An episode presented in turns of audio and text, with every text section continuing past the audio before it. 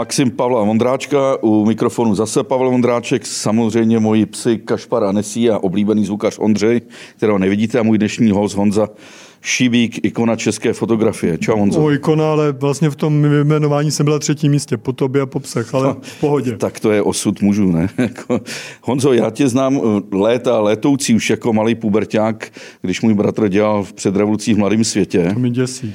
Právě tak vy jste už jako jezdili po celém světě, ale já tě mám zafixovanou na začátku, to musím říct jednou věcí, že jsi byl velký odborník na motýly.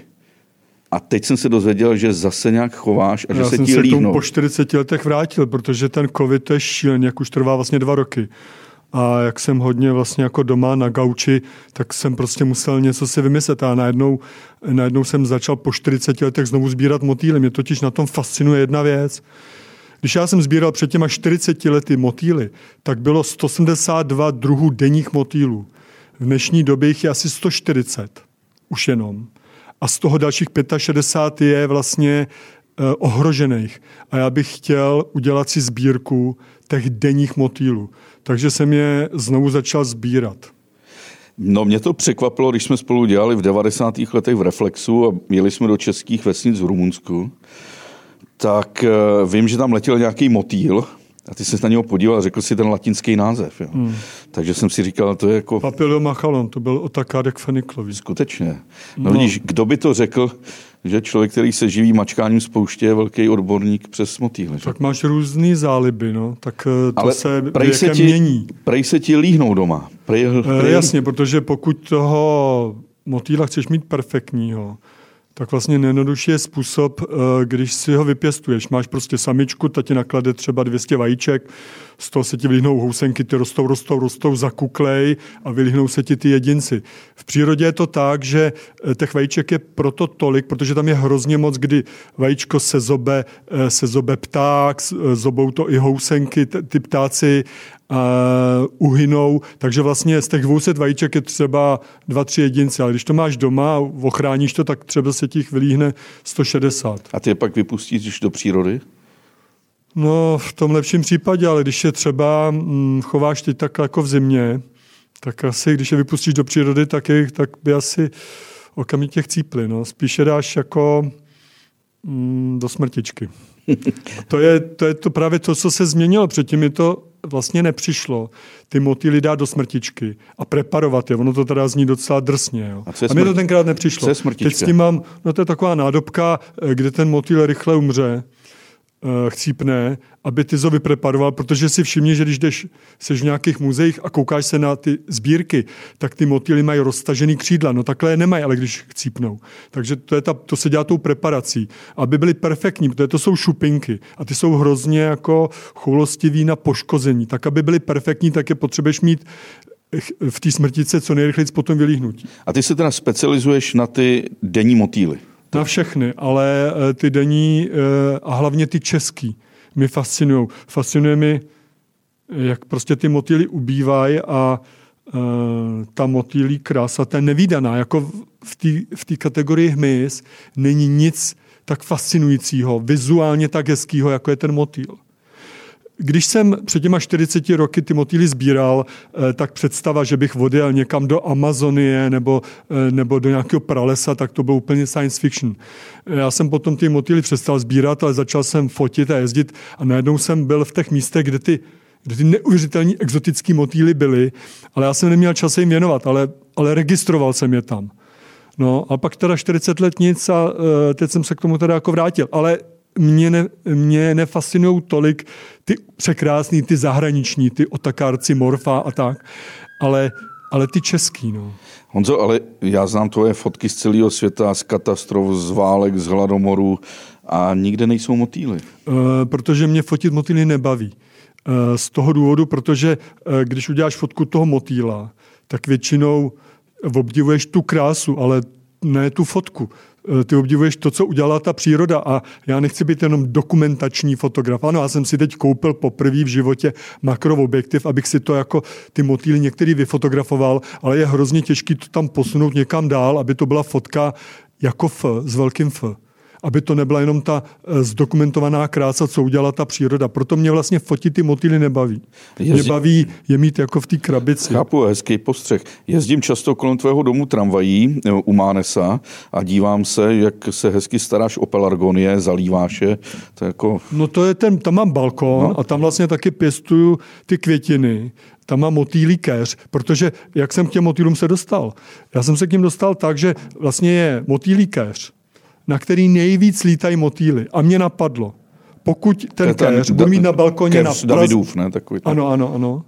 Komule Davidova. Komule Davidova. Ano, tak pokud bych je budu mít na balkoně, ale přitom v centru Prahy na Praze 1, kolik druhů motýlů mi tam přilítne? Kolik by si typ druhů, že mi tam zatím přilítlo? 36.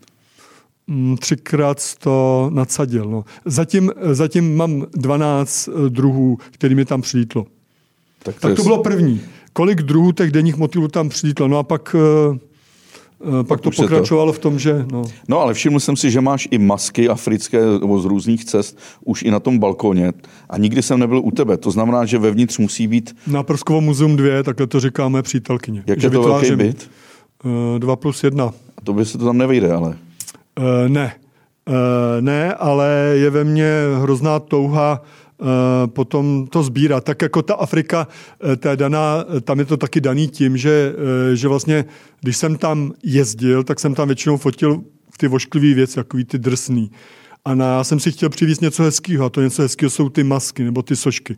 To mi prostě fascinuje. E, takže mm, ty jsem vozil a vozím je do dneška. E, tenkrát byly třeba ty masky, které já nemám úplně ty nejstarší, ty nejcennější.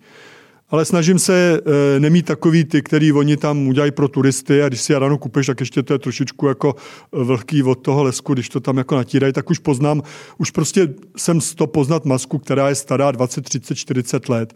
Tyhle já kupuju. A tenkrát byly třeba za 20 dolarů. Teď jsou třeba za 100 i za víc, e, protože se to stalo, staly se hrozně módní věcí. Místo Exkluzivní to... americký byty jsou jako, že máš supermoderní byt a teď tam máš masku z Afriky. Takže to zvedlo tu cenu pětkrát, ale kupuje pořád dál. A kam to budeš dávat? Já jsem jednou dělal report... Všude možně, mám, mám je nejenom v obýváku, tak eh, přijď se podívat a sám uvidíš, aby, aby si viděl, že to není jenom na balkoně, mám je i, i na v koupelně, eh, mám je v obýváku, v ložnici, všude. Ale to nejsou jenom masky, já nejezdím jenom do Afriky. Eh, tam jsou jakoby různé věci z Indie, skříně, tohle, protože jezdím třeba do Asie, nebo jsem jezdil Teď nám to ten, eh, ta korona... No, ale hele, já jsem jednou dělal Honzo reportáž o chlapovi, co sbíral transformátory a měl je všude, takový ty velké skleněné no. porcelánové, izolátory teda. Hmm. No a žena mu řekla buď já nebo izolátory a on si vybral izolátory.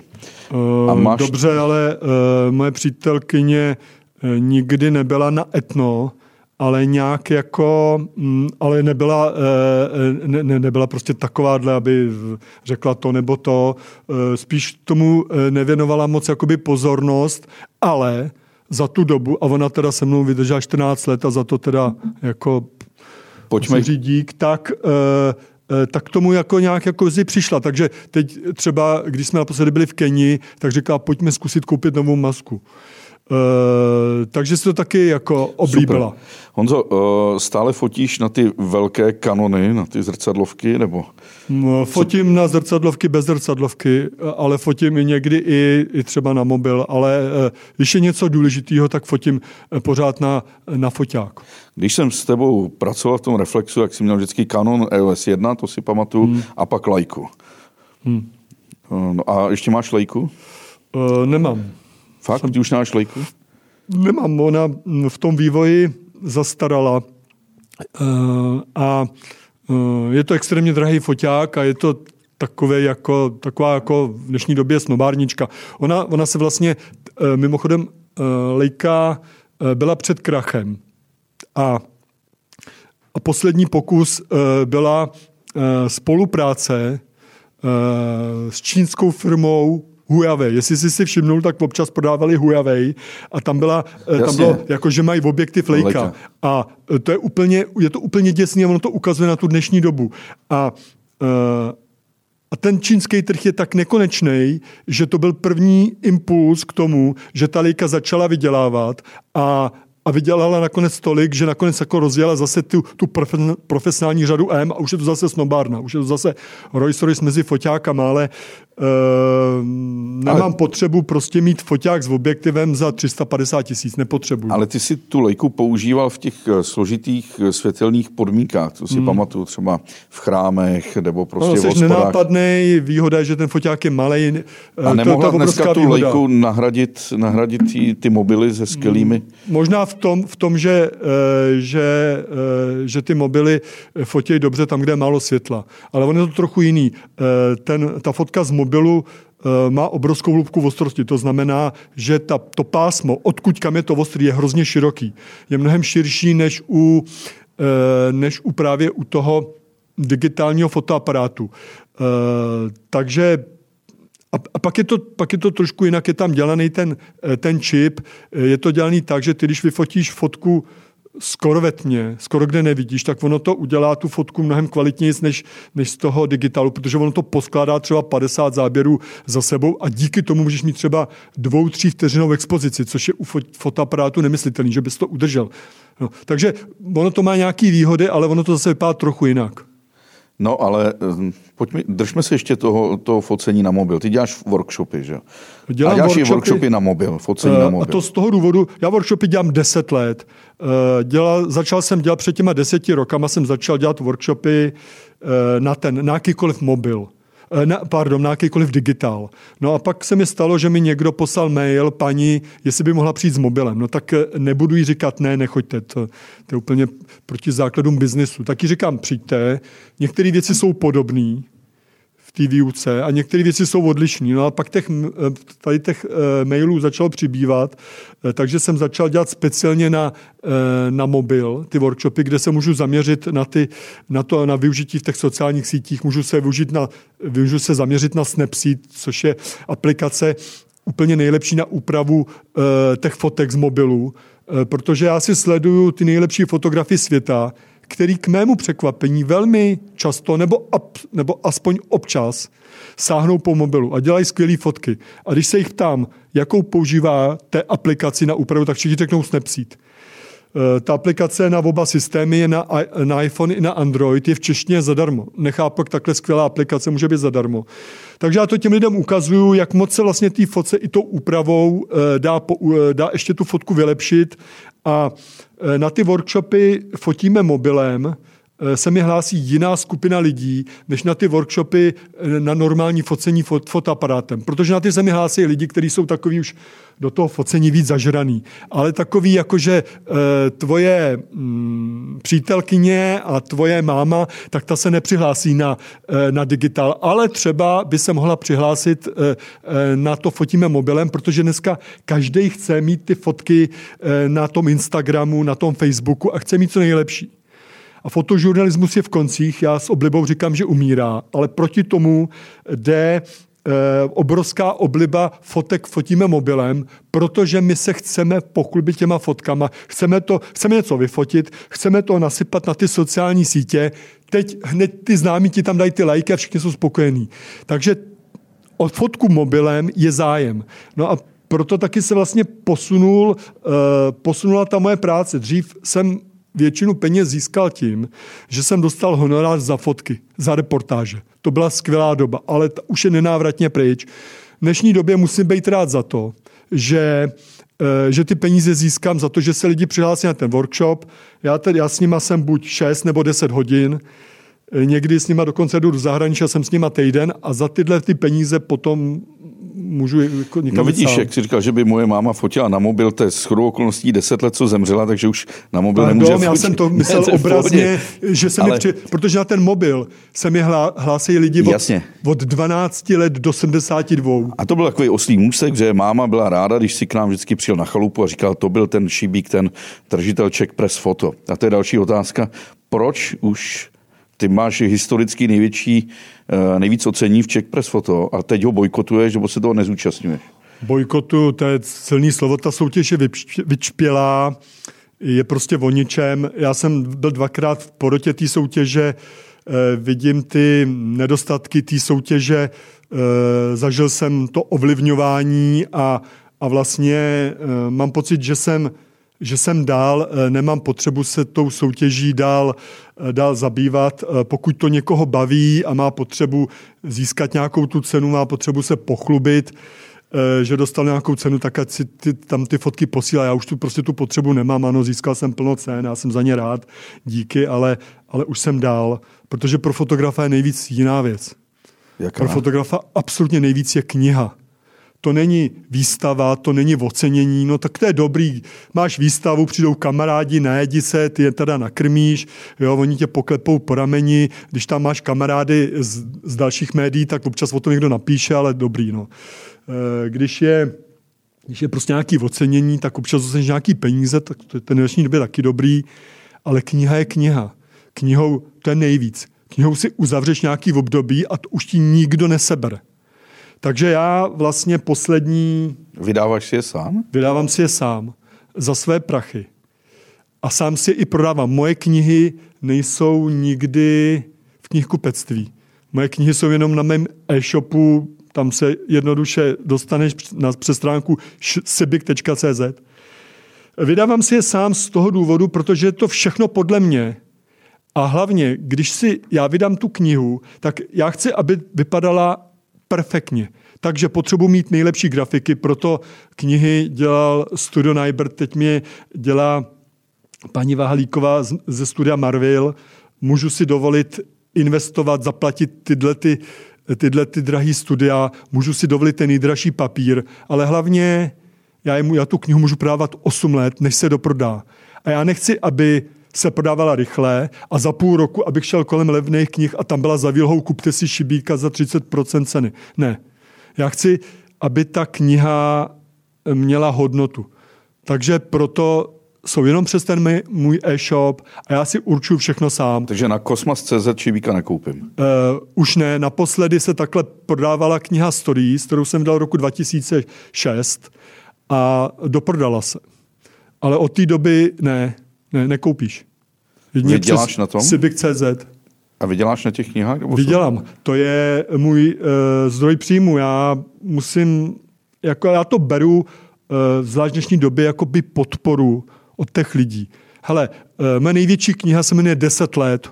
To, to je největší, to je bychle, která má 2,5 kg, velký formát. Uh, ta kniha stojí 1700 korun, může ti to připadnout hodně, ale pozor, ona je v ní originál vožená fotka, podepsaná. Pak jsem vydal knihu os, rok 89, Jan Čibík 1989, tak to je nejúspěšnější kniha. Teď, před minulý týden, jsem dělal druhý dotisk, to znamená třetí vydání. Uh, kolik to je to má skvělý. Na, kolik to má náklady? 1500 kusů, což jsou jako na, fotografický kni, na fotografickou knihu velký náklady. Ale tohle je kniha, eh, která ty lidi zasáhla, zasáhla i mě, protože co nám změnilo víc život než revoluce? Nic.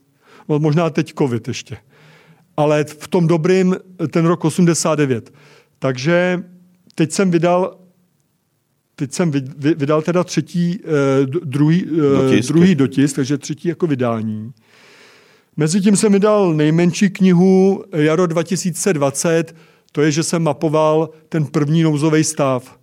Já jsem do toho názvu nechtěl COVID, že ten COVID tu společnost hrozně rozděluje a, a je to kniha, která vlastně tvořená vlastně, která byla vytvořená nejkratší dobu za 66 dnů, protože 66 dnů trval ten první nouzový stav. No. Takže vydávám si je sám. No. Honzo, když jsme spolu dělali v Reflexu, kolik tam bylo fotografů na začátku 90. let? Pět, šest. A předtím si dělal v Mladém světě, tam bylo kolik? Čtyři. A kolik tři, je dneska čtyři. fotografů v Reflexu? Uh, no je tam Tao, ta, uh, dělá portréty, dělá dobrý portréty, všechno a je tam někdo, kdo tam jakoby s tím reflexem spolupracuje. No. A co se stalo, že dneska už v magazínech nejsou fotografové? Uh, no stalo se to, že ty magazíny na ně nemají peníze. A stalo se to, že, že teda jako zmizela reportáž. To, co to, co bylo vlastně nejsilnější, eh, co byl jeden, jeden z, jako z takových těch eh, znaků toho reflexu, původní reportáže, nejenom z Česka, ale i ze zahraničí, tak ty tam skoro nejsou. Eh, no tak jako ano, když, když těm časopisům došly prachy, tak se začne šetřit, tak když se začne šetřit, šetří se všude. tak se nejdřív musí osekat náklady. Velký náklady tenkrát byly na, zahrani, na zahraniční cesty. Takže se osekaly zahraniční cesty a osekává se všechno dál. No. No a není to logický, že se něco stane v Kazachstánu, tak tam máš spoustu fotografů na místě, třeba bytěn s těmi... Nemáš tam spoustu fotografů, máš tam pár fotografů. Dobře, a protože... pak tam tisíce lidí z mobily, že jo? No. No a než ty bys tam přiletěl, tak u, uběhne pár dní. Víš, že to není logický důsledek toho, že... Částečně ano, ale, ale pokud chceš mít něco kvalitně, tak uh, tak to eh, nemůže být tak, jako že, eh, že jenom ten redaktor, který ještě spíše na psaní textu, takže mu dáš do ruky mobil a on ještě přitom má něco cvaknout. Ano, on něco cvakne. A možná pro, pro tu úroveň, která je v dnešní době dneska na tom webu, kde ta fotka má vysloveně informační charakter, jenom, jenom aby jako bylo, že tam vlastně jako byl a že tam teda jako něco vyfotil a že vyfotí ohořelý barák, tak to možná jako stačí. Ale pokud chceš ambici mít větší, pokud chceš, aby ten obraz měl měl nějakou sílu, což byly ty 6, 8, 10 stránkový reportáže v Reflexu, kde si to v klidu udělal kafe, sednul si si, já nevím, mm, do křesla nebo lehnul na gauč, teď si to otevřel a teď si studoval tu fotku, která dostala obrovský prostor a teď si tam něco nacházel to byl určitý bonus. Tak to bohužel uh, už jako na tom internetu není, protože tam, uh, tam jak se dneska prohlíží ty fotky? Ty se prohlíží v mobilu. A jak je velká ta fotka mobilu? 2x3 cm. Takže ono to i mění uh, ten styl toho focení. Ono musíš fotit takový uh, věci, které jsou signální, které jsou jasně vidět ohořelej barák, OK, ale takový ty věci, které jsi si objevoval na té obrovský velký foce, kdy si potřeboval na to ten čas, možná i to kafe na, na, tom, eh, na tom stole, a když si potřeboval klid, tak eh, takovýhle fotky vlastně na tom internetu nefungují. Eh, takže ono, ono to změnilo i tu, i tu fotku.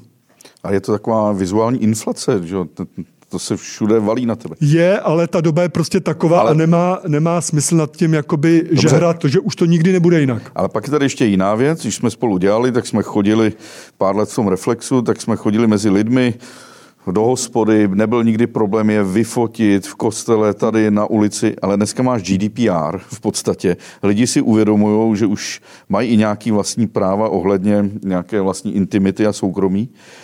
A, takže i když je vyfotíš, tak je pak velký problém to publikovat bez jejich souhlasu. No ale to je taková jako pro mě mm, taková falešný takový styl západního světa. To je od nás na západ. My si chráníme e, svoje soukromí, ale ono je to pofidérní, jo, protože tak já někoho vyfotím na Václavském náměstí a on se třeba ozve potom, když ozve. A já mu řeknu, a podívejte se nad sebe. A co je nad náma? Kamera všude vpravo, další kamera, všude jsou kamery. Ale to ten člověk jaksi nevnímá. No ale ty to ta kamera, nepublikují ty kamery. Ta kamera ale zaznamená nejenom mě, eh, nebo toho člověka. A když má mikrofon, tak zaznamená dokonce to, co si povídáme, to ta fotka nezaznamená. Eh, přesto to některým těm lidem vadí. Ale pak od nás na východ to ty lidi de facto nevěřej, eh, neřeší. Neřešej. A, a pak jsem v praktickém táboře, kde ty lidi jsou v drsných podmínkách, kde, kde přicházejí o své nejbližší a jsou tam ranění a mrtví a tohle. A já je vyfotím a oni mi dokonce poděkujou. Ta situace je stokrát, tisíckrát drsnější. Oni, by, oni mají stokrát větší právo mi říct nefoť a, a oni mi za tu fotku ještě poděkujou. Z toho mi vyplývá že ta ochrana osobnosti je taková pofidérní, taková trochu falešná. A tyhle ty lidi, kteří se třeba na tom Václaváku rozčilujou, tak eh, ty pak přijdou domů a nasypou na Facebook eh, své nahý dítě eh, někde na koupališti. Což je tisíckrát horší a oni mi řeknou, ale já jsem jejich otec. Hmm, jasně, ale, ale, ale tam je to nahý dítě a tam jim to připadne OK. A když jim někdo slíbí desetiprocentní slevu, tak do toho dotazníku na sebe s prominutím vyblijou cokoliv, jenom pro tu desetiprocentní slevu. Proto mi vychází, jako že ten západní svět s tou ochranou osobnosti je trošičku, eh, trošičku falešný. A ještě jedna věc, ono to GDPR, ono to není jenom o tom, co ta fotka vlastně ti řekne. Ta ti řekne, že jsem někoho vyfotil a ukáže ti to souřadnice v kolik hodin. Ale nespojí ti to s tím jménem a rodným číslem. A to GDPR je s tím, že to propojíš s tím rodným číslem a s tím jménem. A to já nezjistím z té fotky. Asi před eh, nějakými 11 lety zemřel mm, cigánský chlapec na těch probožských jezerech eh, a Romové neměli peníze na odvoz, tak jsme jim tehdy za redakci Maxim dali tisíc euro a odjeli jsme, s ním, odjeli jsme s nimi do toho Rumunska. A já jsem tam čekal na ten pohřeb, byl jsem tam s nimi skoro těch deset dní a pozoroval jsem, jak tam přijíždějí ty fotografové čeští, já jsme rumunští a to. A ty jsi pak taky přijel a já no. jsem tě sledoval. A ti ostatní fotografové tam vždycky lítali jak hadr na holi. A ty si většinou seděl na jednom místě a čekal jsi na ten záběr. A to bylo fascinující, ten rozdíl mezi tvojí povahou, který seš takový rozevlátej, ale když Pozor, fotíš, ale tak ty jsi v klidu. Ty znáš minus třeba 10 let. Dobře, ale, dobře. ale tehdy jsi byl v klidu. Jo? A to jsem se naučil, že na záběr si člověk musí počkat. Uh, ono totiž jsou, oni jsou dva způsoby, jak dojdeš k dobrý fotce.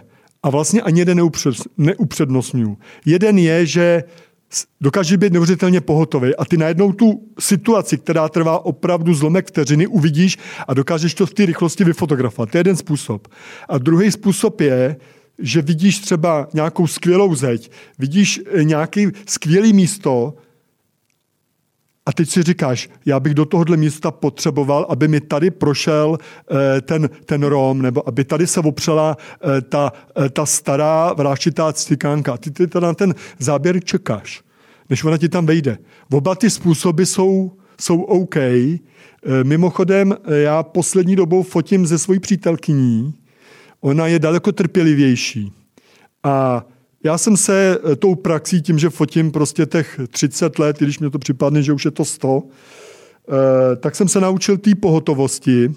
A teď vodní se učím právě té trpělivosti, protože my jdeme někam spolu fotit, já jako ten lídr mám tu právo toho lepšího místa a ona to teda jako, tak jako snáší. A já mám nějakou trpělivost, že třeba teda říkáš, že čekám. Tak čekám 10-15 minut a někdy tu fotku vygeneruju. Ale po těch 15 minut už ta moje trpělivost jako dojde tým mezi, že už je konec a odejdu. Nastoupí ona, vydrží tam hodinu a výsledek je, že vygeneruje lepší fotku než já. Takže já teď se od ní učím tu trpělivost. To, co, čo ty jsi si všimnul, tak to jsem začínal. A ono někdy je to potřeba se učit a vydržet ještě díl. Ale jsou oba ty způsoby jsou dobrý na to focení. Tam byl s tebou byl ještě jeden fotograf, který mě zaujal, Standa, Standa Krupář. Krupář. Hmm. Uh, výborný, krásný fotky. Kde, kde on skončil? Proč ho nevidím teď moc? Já ho vzal do Reflexu. Já ho vzal do Reflexu a mm, je to vlastně můj nejlepší kamarád.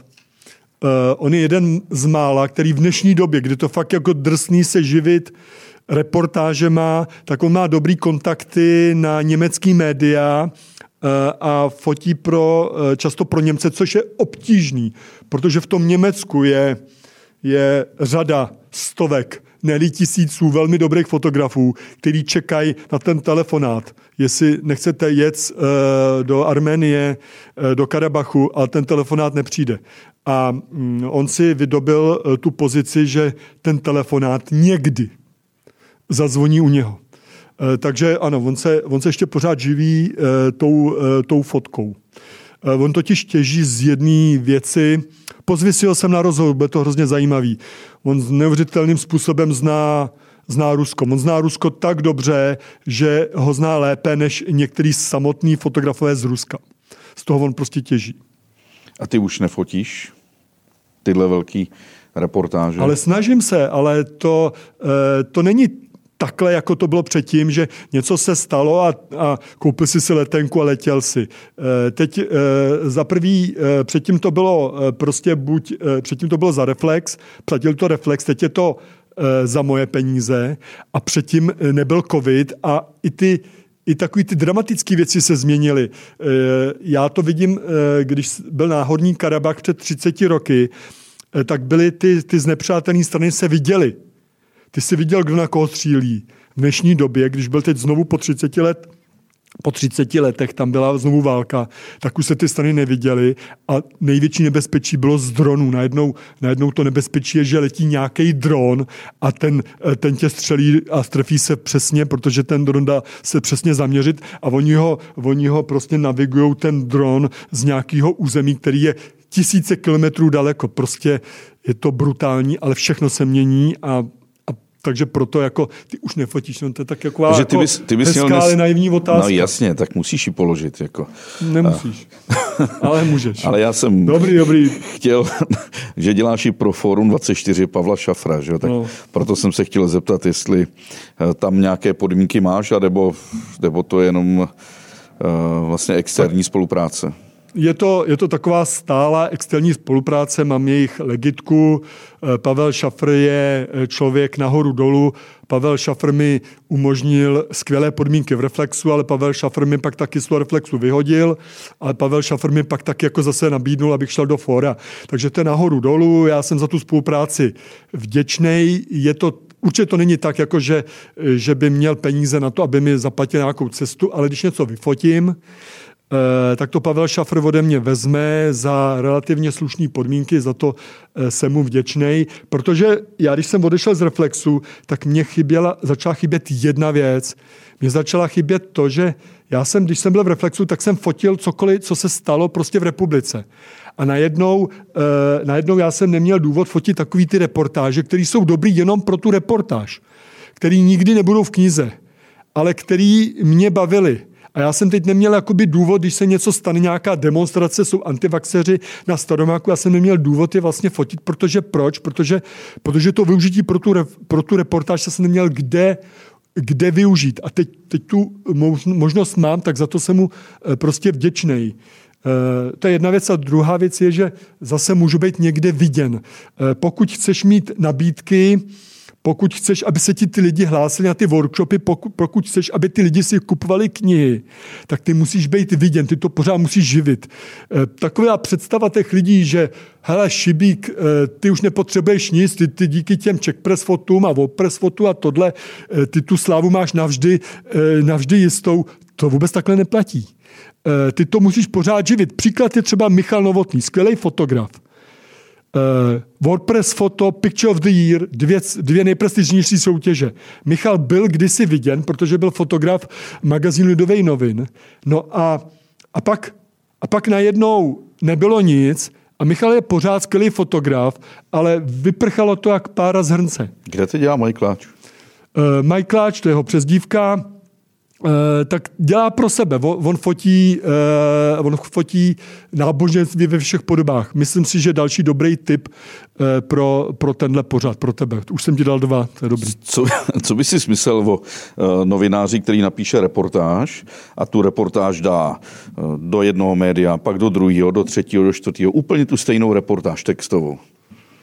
No tak eh, na jednu stranu mu rozumím, protože se chce nějak živit, eh, na druhou stranu rozumím těm médiím, eh, že se jim to nelíbí a tam jde o vyjasnění těch podmínek. Tak OK, dám to jednomu médiu, ale to potom jakoby musí trošičku víc připlatit za tu exkluzivitu. Rozumím obou stranám.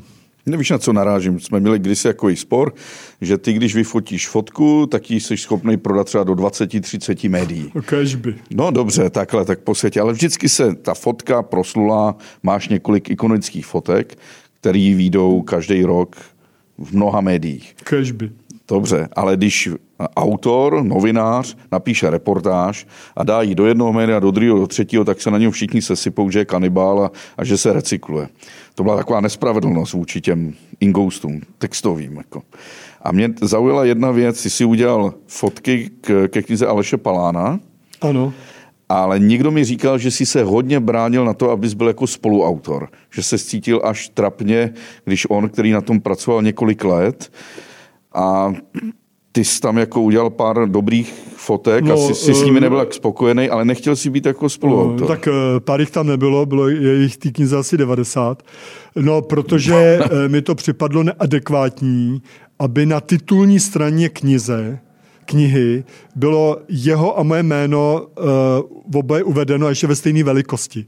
Uh, ale mm, uh, k mému překvapení, když jsem o tom mluvil uh, s Alešem Palánem a vysvětloval jsem mu to, tak ho to tak jako, um, on, to, on ho to trochu jakoby urazilo. No. Uh, já si myslím, uh, že tam šlo o to, že ten vydavatel chtěl využít i trochu mého jména, tak nakonec jsme se dohodli, že, uh, že tam ty Eh, ty jména byly obě a byla to velmi úspěšná kniha. No ne, já to, já to bral jako, jako zakázku, jako zajímavou zakázku. Za, každý, za každým tím samotářem jsem měl dvakrát, ty fotky byly společně se mnou a ještě s Danielou, s tou mojí přítelkyní. Eh, netušil jsem, že když jim pošlu 100 fotek, že jich 90 otisknou. Měl jsem představu, že jich tam třeba bude těch fotek 10.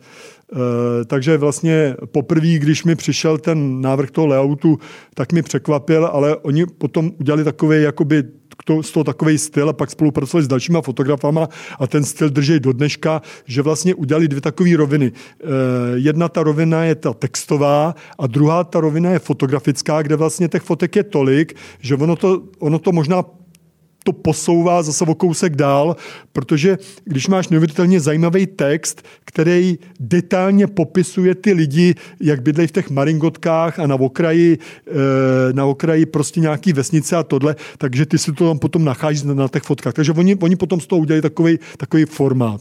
Takže už jsem tomu potom jakoby porozuměl a dál, jsem se tomu nebránil. Honzo, proč nejsi v žádný fotografický agentuře? Nebo v takovém tom združení, víš, jako jak se to jmenuje v Čechách, Myslíš, 400 ASA a tak dále. Tak za první to nikdo nenabít a za druhý, a to je podstatnější důvod, je, že jsem individualista, já nepotřebuji být v nějaké skupině, já, já si chci ty řeš, věci řešit podle sebe, já jsem individualista.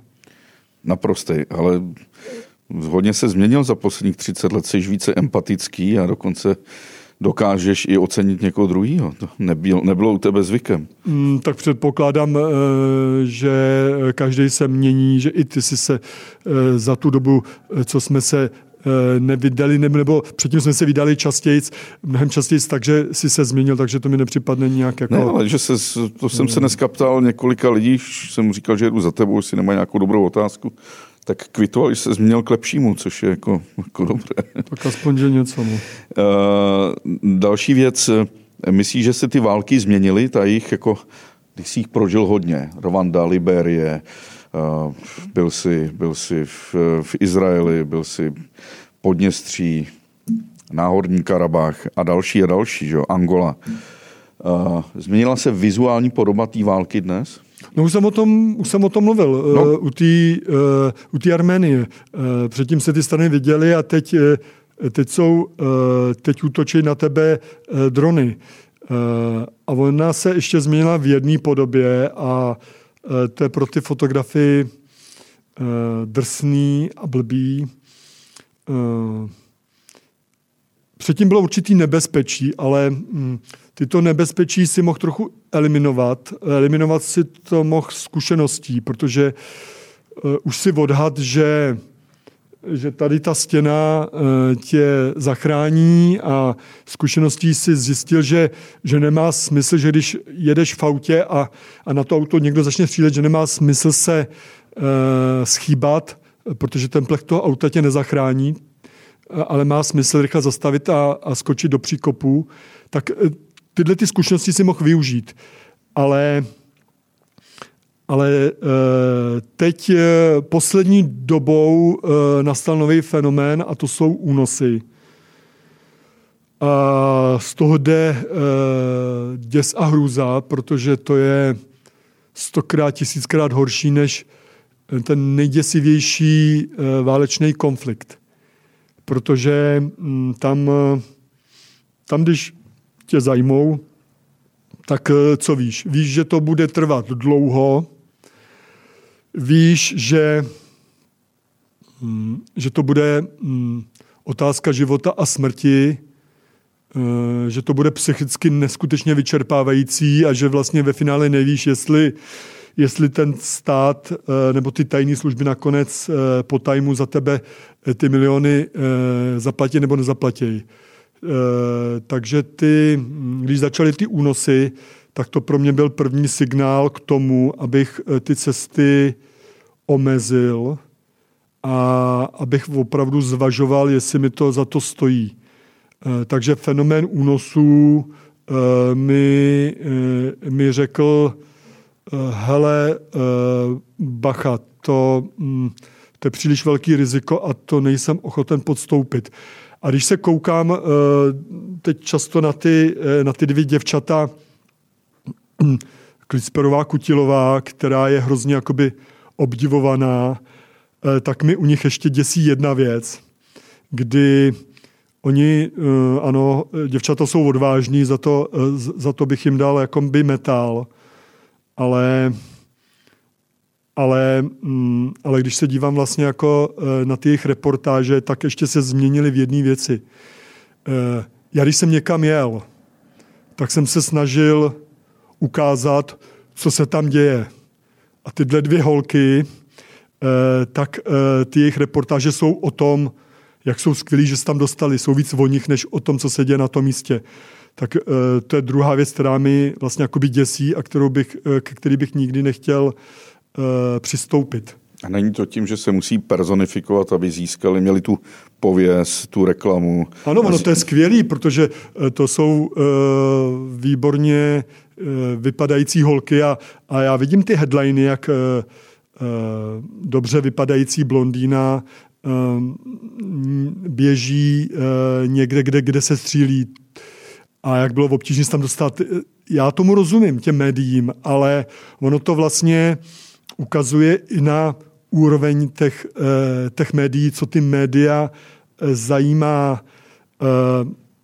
Mm, jak se jmenuje ten nejlepší Djojkovič? Djojkovič? Nejlepší? Novak Djokovic, no. Djokovic.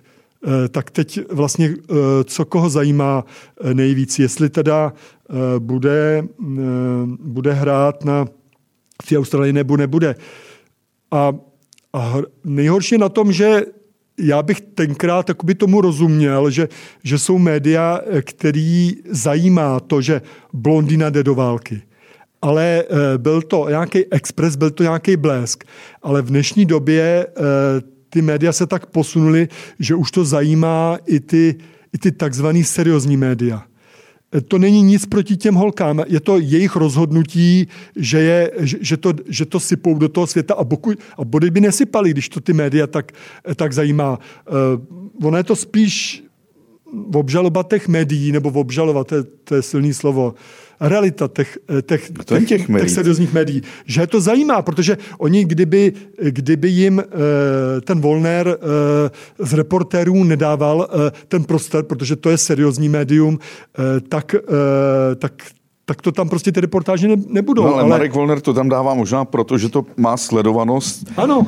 Ale, nikoliv, ale já mluvím, ty jsi se zeptal, v čem se ty média ale... změnily. A já jsem ti řekl, že se změnily v tom, že vlastně pro mě podle mě bulvární téma eh, v současné době, nebo bulvární postoj k té reportáži, to je, jak se někam dostaneme. No ale za to ty tak, holky eh, nemůžou, tak, to spíš ty, já, já ty taky divác, diváci to nedělali, to, to zájem. Vidět. Uh, jenom si se zeptal, jak se to změnilo. Před asi pár měsíci jsme tady měli Davida Forsta, odborníka na lov kaprů, Víte, Ondřej, tam se dělal na zvukaře Ondře a jeho jsem, on si tak povzdechl, že když chytí vele kapra, tak to má méně lajků než obyčejná blondýna, která chytí malého kapra.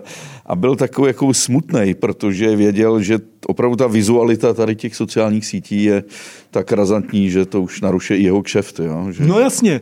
A teď si vím, že, že vlastně těch, těch nabídek na nějakou reportáž je mnohem míň. A když už ji dostaneš, tak musíš mít, eh, ty se snažíš, aby si ji prodal. A když je o tohle největší zájem, tak to přizpůsobíš tomuhle. A to je to, co nejvíc mění tu, eh, tu žurnalistiku a to, co mi děsí. A proto je pro mě důležitý, abych tu knihu si udělal podle sebe a vydával sám, abych nemusel dělat tyhle ty kompromisy. Protože pak by se mohlo stát, že, že teda vydám knihu hezkých, líbivých fotek, kdybych je měl, protože vím, že prodám daleko snáš, než, než uh, fotky z prvního nouzového stavu, z covidu. Ale já chci vydat a prodat tu knihu z toho prvního nouzového stavu. Náš bývalý kolega Franta Ortman dobrý fotograf, si teď postěžoval na Facebooku, že mu zase někdo vzal pár jeho ikonických fotek, třeba i česká televize dávali to jako na upoutáky, upoutávky. Jsou ty ty krádeže na sociálních sítích. Dá se tomu nějak, postihuje tě to taky? Tak hlídám si to a když, když vidím, že někdo ukradl moji fotku, eh, a vidím, jako, že to je ještě vzlášť prostě jako nějaký medium uh, Eh, který nějakým způsobem eh, generuje prachy, eh, tak se snažím s nima dohodnout, vyhrožuju soudním postihem, někdy se mi to podaří, někdy, někdy prostě ne, protože některý ty média jsou drsní a řeknou mi, tak, sem, tak se s náma suďte. Jenže pak si spočítáš, kolik stojí právník a tohle a ustoupí z toho. Tak uh, někdy vyměknou oni, někdy já. Uh, hlídám si to a snažím se s tím bojovat. COVID. Kolik zasáhlo tě to jako biznisově hodně? Ano, ano. Kolik 90%? Jako, jako skoro všechny fotografie a umělce. Uh, Eh, nicméně mm, eh, jezdím a fotím události po celém světě, nebo jsem to dělal. A teď vlastně ta obrovská událost je kolem nás, takže jediný, eh, co mi zbylo, a bylo to správné rozhodnutí, že jsem ten covid začal fotit. A už jsem tady říkal, že jsem vydal knihu Jaro 2020, ale ten covid nebyl jenom ten první nouzový stav, ten covid vlastně už běží dva roky. A ten důvod, proč vlastně jsem zatím vydal jenom ten první nouzový stav, je ten, že, že ta společnost, uh, přitom ten první nouzový stav byl první. Bylo to najednou něco, co bylo absolutně nový, co, co jsme nikdy nezažili. Nouzový stav. Ale oni ty lidi se k sobě chovali i hezky. Uh, někdo šel roušky, ně, nějaká firma přestala dělat svoji výrobu, začala dělat respirátory, zadarmo je e, nosila lékařům. Um, medici, aniž by to měli nakázaný, tak chodili po Praze a, a pomáhali bezdomovcům. Takovej trošičku, trochu jako malinká revoluce. Jako, prostě ty lidi k sobě se byli, byli hezký. Takže i když potom jsem udělal silné fotky na mátkou, třeba výrazný byly třeba ty kříže na staroměstském náměstí, nebo, nebo jsem teď dva měsíce fotil eh, na Karim, eh, to je Všeobecná fakultní nemocnice, kde opravdu to nejtvrdší oddělení, tak tyhle ty fotky jsem nikdy teď už prostě nepoužil eh, z toho důvodu, protože protože, protože pak jsem si uvědomil, jak to začalo rozdělovat tu společnost já přijdu ke kamarádovi a já nevím, eh, jaký má eh, názor na covid. Když se bavím o Zemanovi a o Babišovi, tak se naštěstí z 99% mezi s mýma známýma trefím. A když, se, eh, když byla ta doba z covidu, tak přijel kamarád, on si přijel pro knihu, kterou si ode mě koupil, já mu podávám ruku a on mi tou ruku, on mi ucuk tam to jde napříč těma stranama. Takže já jsem, eh, proto jsem vlastně se nakonec s Danielou, která tam má eh, taky část těch fotek, ještě překvapivě ty nejlepší jsou vodní, eh, tak jsem se rozhodl, že to je jenom z toho první nouzového stavu. Takže, takže covid, ano, mě změnil to, že, že, že teď nemůžu cestovat, nebo velmi komplikovaně, ale dal mi možnost nebejt na gauči a nekinout, a, a, a fotit. A fo, fotím teda ten covid. A rozjeli si ti teď eh, podcast, podcasty, eh, workshopy, který si dělal v Indii, na Kuby, v Izraeli, nebo No tak zahraniční workshopy, který jsem dělal na těchto těch dobrých místech, jako třeba v Indii, Jeruzalém, Barma, tak ty jsem de facto, eh, ne, ne de facto, ale ty jsem zastavil, protože já ten workshop musím vyhlásit třeba dva, tři, čtyři měsíce dopředu. A ta situace se tak mění, že, že já nemůžu vyhlásit třeba Berlín aby to bylo v rámci lex, hmm. lehce dosažitelný, ale ta situace tak mění, že ho vyhlásit vlastně nemůžu. Takže vlastně jsem rok a půl neměl zahraniční workshop. Honzo, co se naučí člověk na tvém workshopu? Jak to probíhá? No, probíhá to tak, že mám eh, pronajatou, pronajatou uh, galerii, tam je nejdřív úvod, takový to know-how, ty zkušenosti za těch 40 let fotím, nebo jak dlouho fotím, říkám ty hlavní rady. Uh, pak s těma lidma jdu do ulic a jsem vedle nich, mám je většinou, já ty workshopy mám většinou obsazený, 12 lidí a s každou tou dvojicí jsem s dvouma lidma, jsem s nima 20 minut. a 20 minut chodím vedle nich a ukazuju jim, co mají fotit a když jsou daleko od té situace, tak jim říkám blíž, blíž, strkám do ně, eh, když říkám teď, teď jim říkám kdy, jak fotit a tohle, dávám, říkám pozor, máš tam lampu, eh, teď nefoť, počkej, až tam vejde ta paní. Eh, takže já jim ukazuju to, to, to Jak dlouho trvá ten víkend, týden? To trvá den, to trvá, ten digitál trvá 10 hodin a fotíme mobilem, trvá 6 hodin. Trvá 20 minut, mezi tím ty ostatní fotějí sami a takhle se ty lidi vystřídají, pak jdeme na oběd a odpoledne to samý. Pak ty lidi mají za úkol, pak se vrátíme do, tý, do toho pronatý, do tý pronatý galerie, pak oni mají za úkol vybrat 10 fotek a pak je hodnocení. Já promítám všech těch, od každého těch deset fotek a všechny ty fotky hodnotím. E, takhle to probíhá, takže to je, je, to, je to intenzivní, ale e, těm lidem ukážu vlastně ten styl, jak já fotím a na co si nejvíc dávám pozor. Oni, když to dovedou aplikovat, tak ono je to, ono to dokáže za poměrně krátkou dobu posunout vodost dál. Takže proto asi ty workshopy jsou populární a proto mám 10 let de facto ty workshopy vyprodaný, za což teda jako... Kolik stojí ten díky. workshop? Stojí ten, na ten digital, který trvá 10 hodin, stojí 3500, tam je dvoje focení během toho dne, fotíme mobilem je jedno focení, to stojí 2,5 tisíce a pak dám taky individuální, když jsem jenom s jedním člověkem. To si často objednávají lidi, kteří mají méně času, ale jsou dobře situovaní. Eh, to stojí 9 tisíc a jsem 5 hodin jenom s ním. Honzo, eh, byla výstava k 17. listopadu na hradě, myslím v Míčovně. Ano. A ty jsi tam nebyl. To je snad jasný. Přece nebudu vystavovat někde, kde, kde jsem se děsil, že, že, že přijde ta kreatura, která je do dneška na hradě. To, to, a ještě, ještě bude prostě něco, něco prostě říkat nad mýma fotkama z revoluce. To, to, to, člověk, který je prostě pro ruský a pro čínský. No to, to, to, I když to, a tu výstavu pořádal můj fakt výborný kamarád. Jo. To byl Kučera? Je. Ano, Jarda Kučera. A já jsem říkal Jardovi, já, já nemůžu mít fotky někde, kde, eh, kde přijde tady ta kreatura. Ne, Jardo, fakt promiň. Tak se asi na mě trochu naštval, ale naštěstí jsme si to už vyříkali. Ale samozřejmě ten důvod taky byl ten, že, že už v té době jsem věděl, že já chci udělat sám knihu z té revoluce a že zároveň bude velká výstava na staroměstské radnici, takže já jsem to chtěl mít jakoby pro sebe. Ale, ale i kdybych tu výstavu neměl, tak prostě ten hlavní důvod je ta kreatura na tom hradě. Když se vrátím k 17. listopadu, ty jsi měl spoustu fotek úplně z, z druhé strany té barikády. Jako... Tři, tři dobrý. No ale měl jsi i, že si fotili za těmi... No, hodně moc fotografů to iritovalo. A jak to, že tě nevyhodili o tamtu? Byl jsem, Uh, byl jsem odvážný a byl jsem pohotový, že mi nevyhodili. Jako, uh, to byla tak, jako, že třeba první, která vznikla, vznikla z 17. listopadu, ještě než se došlo na národní třídu, tak poprvé, kdy, kdy, kdy pře, zahradili ten kordon Vyšehradská ulice, když se sešlo z, z Vyšehradského zbytova. Tam poprvé kordon policajtů. A já, i když jsem byl ucho, byl mi 25 let, tak e, nějak instinktivně mi došlo, pokud ta fotka má mít nějakou sílu, tak tam musí být prezentovaný v obě strany. Nejenom ty holí ruce, máme holí ruce. Musí tam být prostě vidět i ty policajti, prostě v obě ty strany.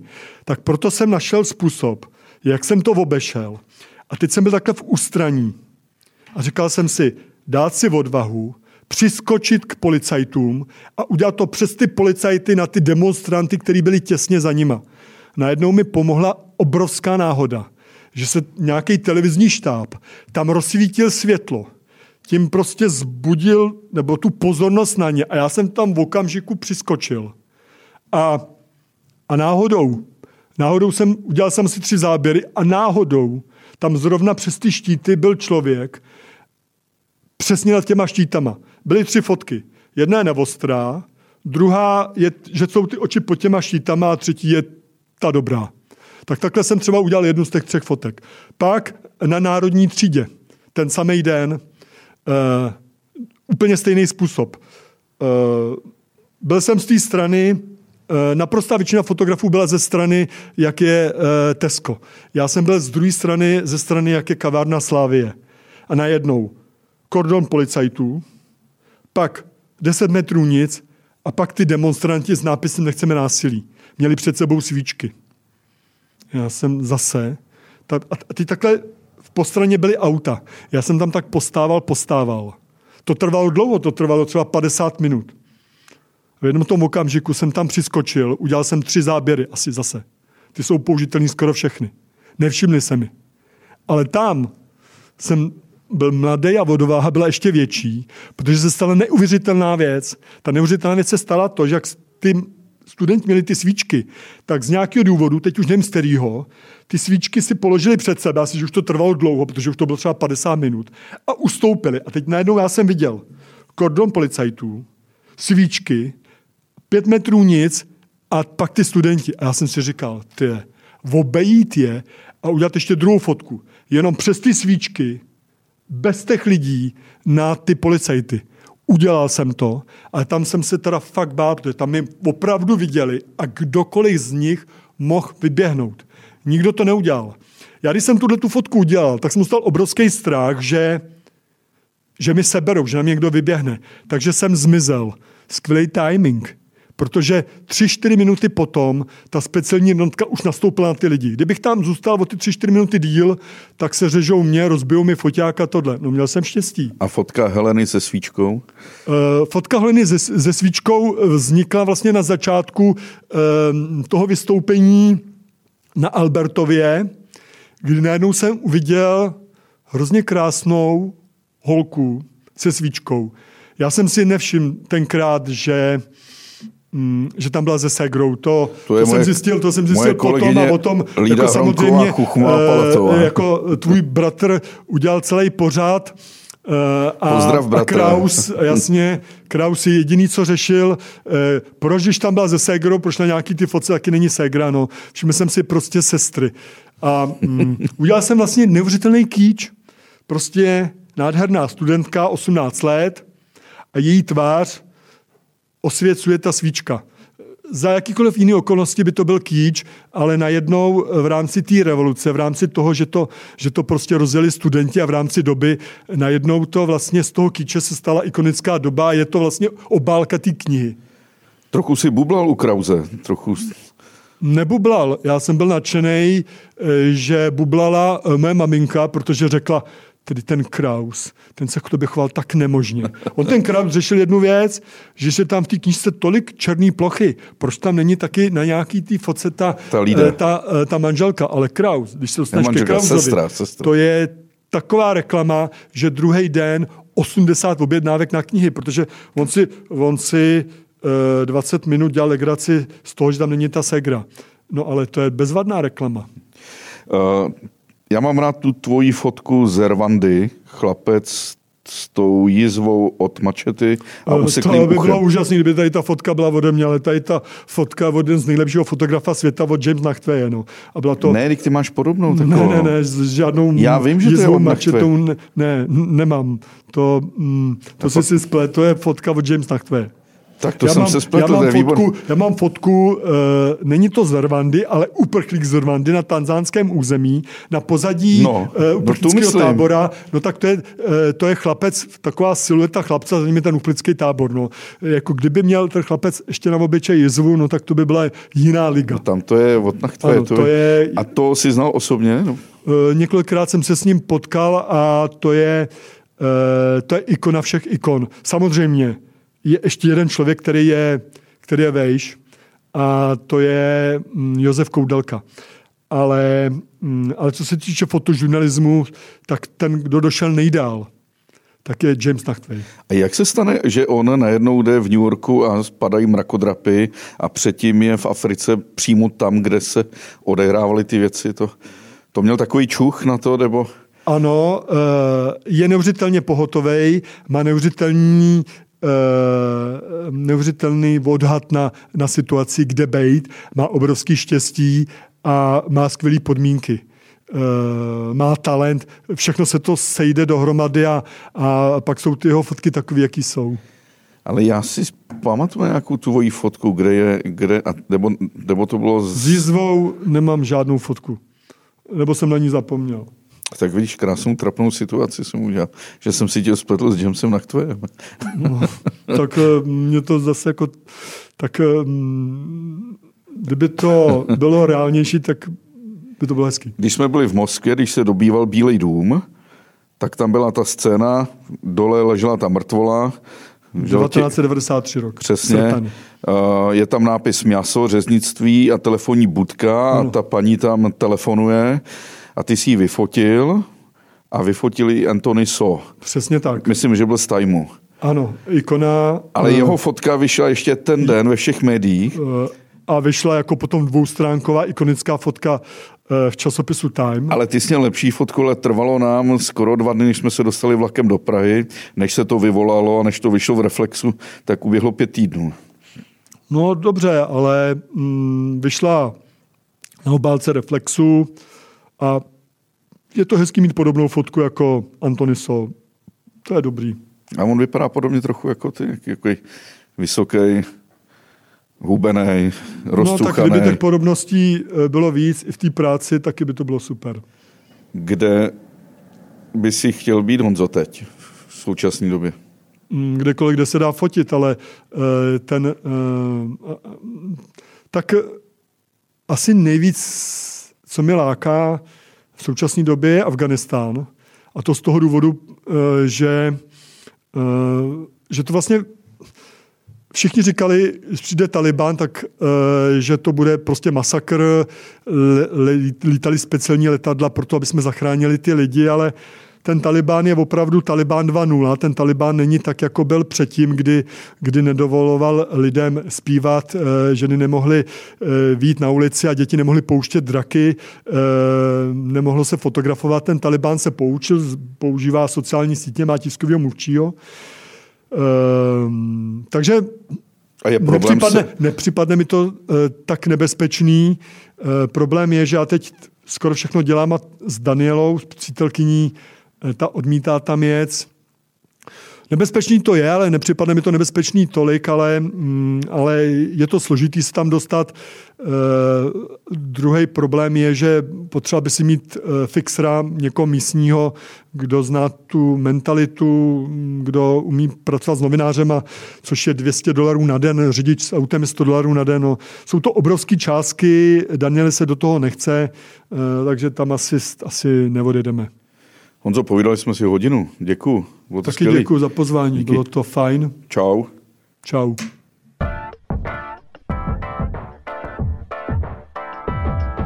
Co je pro tebe nejpodstatnější teď v současné době? Eh, pro mě nejpodstatnější to, aby, abych mohl pořád fotit. Abych našel i v době toho covidu způsob, jak, eh, jak můžu fotit jak můžu prostě jet a, a udělat fotky, které budou mít šanci někdy být v knize. Proto udělám všechno, protože kdyby, kdyby najednou jsem ztratil tuhle, ten, tuhle tu možnost fotit, tak pro mě by to byl konec. Vyjde někdy kniha s názvem Jan Šibík? Eh, Jan Šibik ne, ale vyjde teď eh, brzy, nebo eh, další dvě knihy, který, o kterých uvažuji, je, že Severní Korea, kde jsem jako jeden z mála novinářů byl třikrát a vyjde kniha Válka, protože jsem zjistil, že když jsem tenkrát vybíral ty fotky v těch válkách, že jsem plno věcí přehlíd a já chci udělat jednu, jednu, jednu knihu, která bude fakt drsná, která bude war.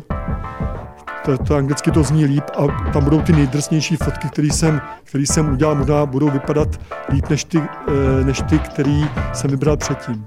Honzo, ještě jednou děkuju a rozloučím se s pozdravem Piču se zdar, že tak si mě kdysi tituloval, teď ti to také vracím. To je hrozný. no je. Jak, jaký jsem byl. Tak čau. Čau.